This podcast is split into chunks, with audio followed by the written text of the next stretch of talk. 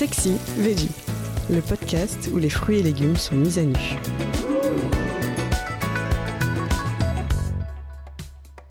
Le poireau, plus c'est gros, moins c'est bon? Quand vient la saison du froid, vous n'aurez pas l'embarras du choix. Adieu les tiges fines et longues du printemps, il ne reste sur les étals que les gros poireaux aux calibres intimidants, ceux qui résistent aux basses températures, les plus solides. Rassurez-vous, cela ne manque pas de tendresse dès lors que vous privilégiez les plus frais, avec les feuilles sans taches, sans flétrissures, un blanc immaculé et un corps ferme. Si vous hésitez, jetez un œil au radicelle. Cette touffe blanche située à l'extrémité du légume vous donne un bon indice sur la fraîcheur du spécimen.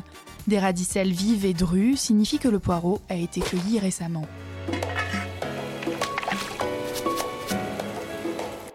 Vous ne savez toujours pas par quel bout choisir le poireau? Fiez-vous aux étiquettes. Dans la jungle des poireaux, certaines variétés méritent les honneurs. C'est le cas des plus anciennes et des plus rustiques. Parmi les plus connus, le poireau des créances, enfoui dans les sables du Cotentin, il bénéficie d'une indication géographique protégée et du label rouge poireau des sables. Il y a aussi le jaune gros du Poitou, aux feuilles de couleur claire presque dorée, dont la production se termine avec l'automne.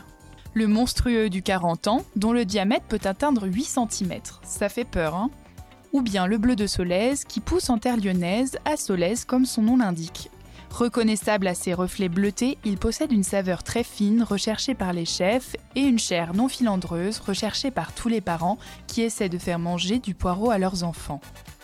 En résumé, de gros calibres au cœur tendre qui se prêtent à toutes les préparations de l'hiver.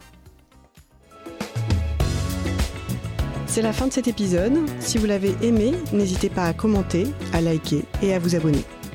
Retrouvez plus de contenu sur cuisineactuelle.fr et dans notre magazine en kiosque.